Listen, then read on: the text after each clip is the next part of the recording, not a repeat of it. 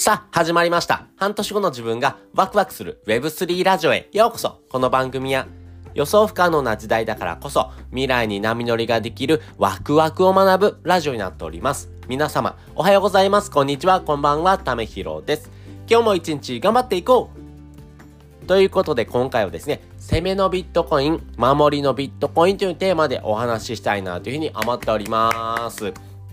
皆さんはですね、ビットコイン買われたことありますか？ね、私自身はですね、ビットコイン買ってるんですけども、ビットコインってですね、実は攻めにもなりますし、守りにもなるというふうなですね、点がですね、えー、私の中での魅力になってます。えー、この魅力をですね、えー、もう少しわかりやすくですね、え解説しておこうというふうに思っておりますんでね、え皆さんがですね、ビットコインってものをですね、え持ってる人もそうですし、持ってない人もですね、あ、なるほど、ビットコインってそういうふうなですね、側面があるのねってことをですね、え学べる回にしたいなというふうに思っておりますんで、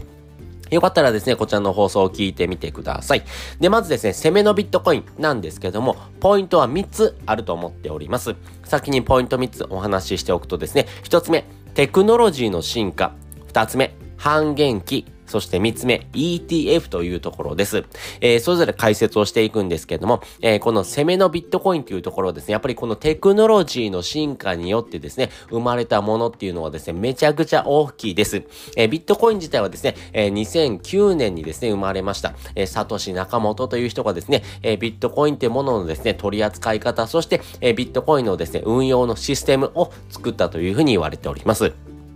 で、このですね、テクノロジーの進化によって何が起こったのかなんですけれども、やはりですね、このお金ってもののですね、価値の取り扱い方ですね、ここが大きく変わってます。え日本だったらですね、えー、日本の国がですね、え、日本銀行券をですね、えー、たくさんするかどうかっていうのをですね、決めてますよね。え日銀がですね、えそのお金ってものの価値、インフレにするかデフレにするかっていうところをですね、え日本経済を見ながらですね、お金をたくさんですね、配ったりとかですね、お金をですね、するのをですね、え少なくして供給量をですね、減らすことによって価値を上げるんだっていうふうにですね、えー、やってますけども、これはですね、えー、世界中の皆様がですね、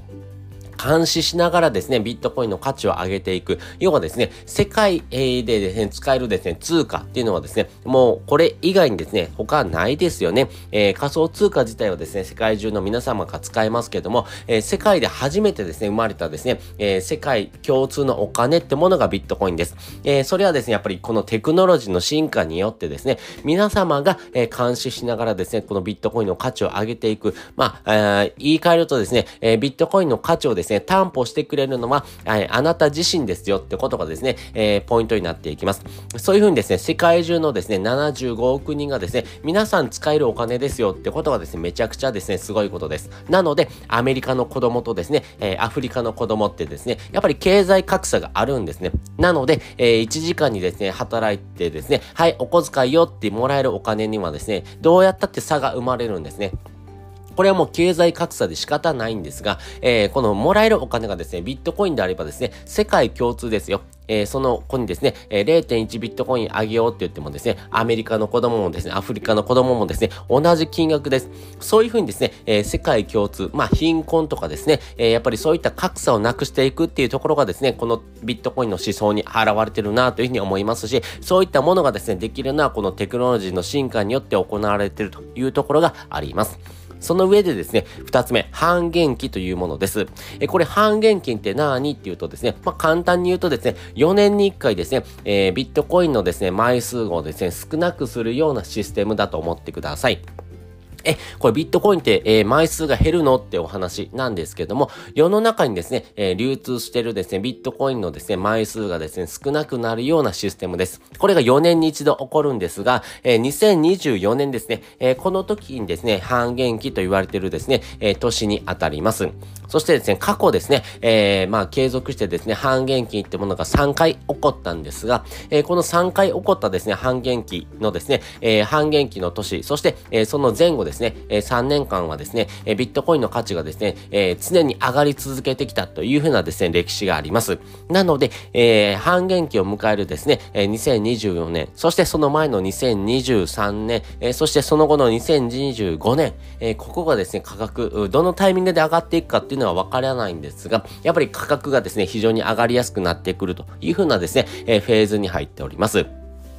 実際ですね、ビットコイン自体はですね、えー、10月にですね、えー、まあ、400万円台ですかね、えー、400万円台を記録しておりましたけども、11月になってくるとですね、500万円台には突入してますよね。えー、年始がですね、えー、220万円とかですね、えー、それぐらいの金額なので、えー、金額から言ってもですね、えー、2.4倍とかですね、それぐらいの倍率にですね、上がってきてる。要はですね、ビットコイン自体のですね、価値が上がりやすいようなフェーズに入ってますんで、これからですね、どんどんとビットコインの価値が上がる可能性が非常に高くなってるというところです。合わせて3つ目ですね、ETF なんですけども、ビットコイン自体はですね、えー、信用取引、まあそういうふうなですね、投資信託のですね、一つの商品にですね、えー、なり得るというところです。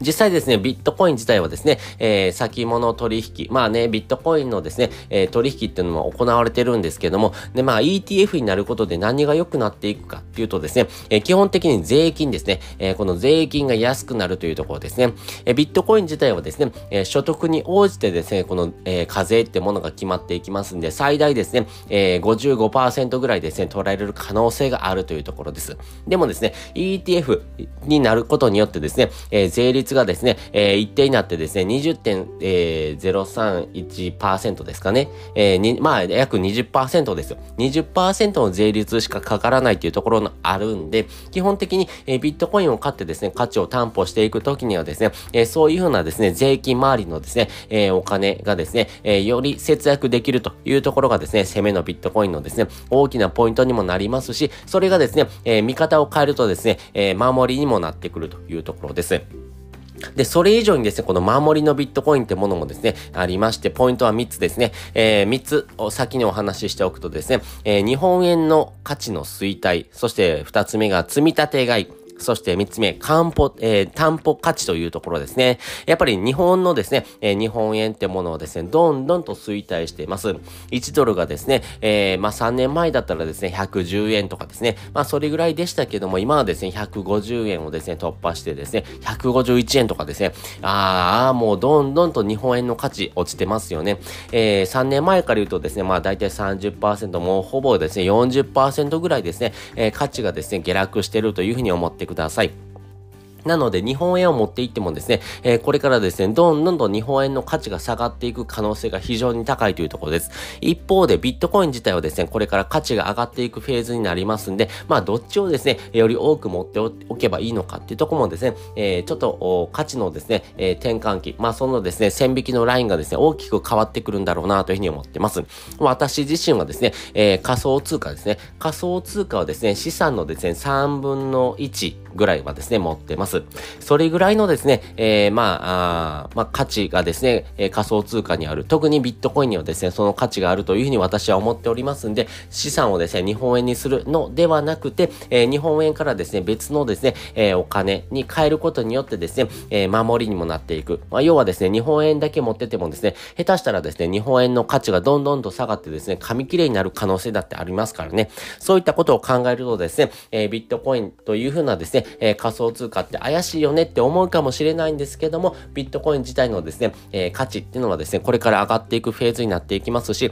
えー、まあ暴落する可能性はありますけども、でもですね、価値がゼロになるってことはですね、まあほぼないというふうに思ってみ、えー、ください。なので、え日本円の価値がですね、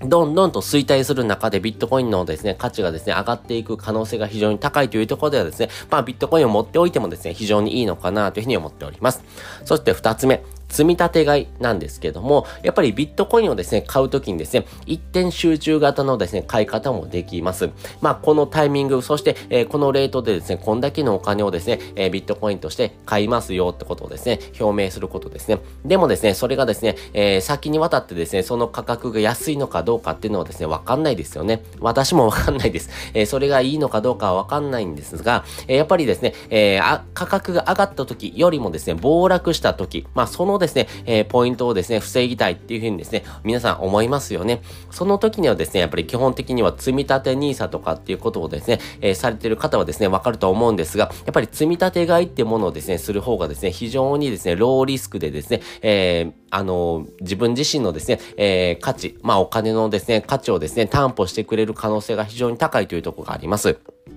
なので、暴落するリスクをですね、えー、より軽減していくためにはですね、やっぱり積み立て買いってものをですね、していく必要があるというふうに私は思っておりますし、私自身はですね、毎月1万円ずつですね、えー、ビットコインを買ってます。まあ、これでもですね、非常にですね、えー、担保価値っていうのがありますし、暴落するリスクをですね、軽減しながらビットコインを買うっていうですね、賢い買い方かな、方かなというふうに思っておりますんで、まあ、そういった部分がですね、えー、暴落した時をですね、回避する、お、おまあ、おすすめのですね、買い方かなというふうに思ってます。そして3つ目、担保価値というところです。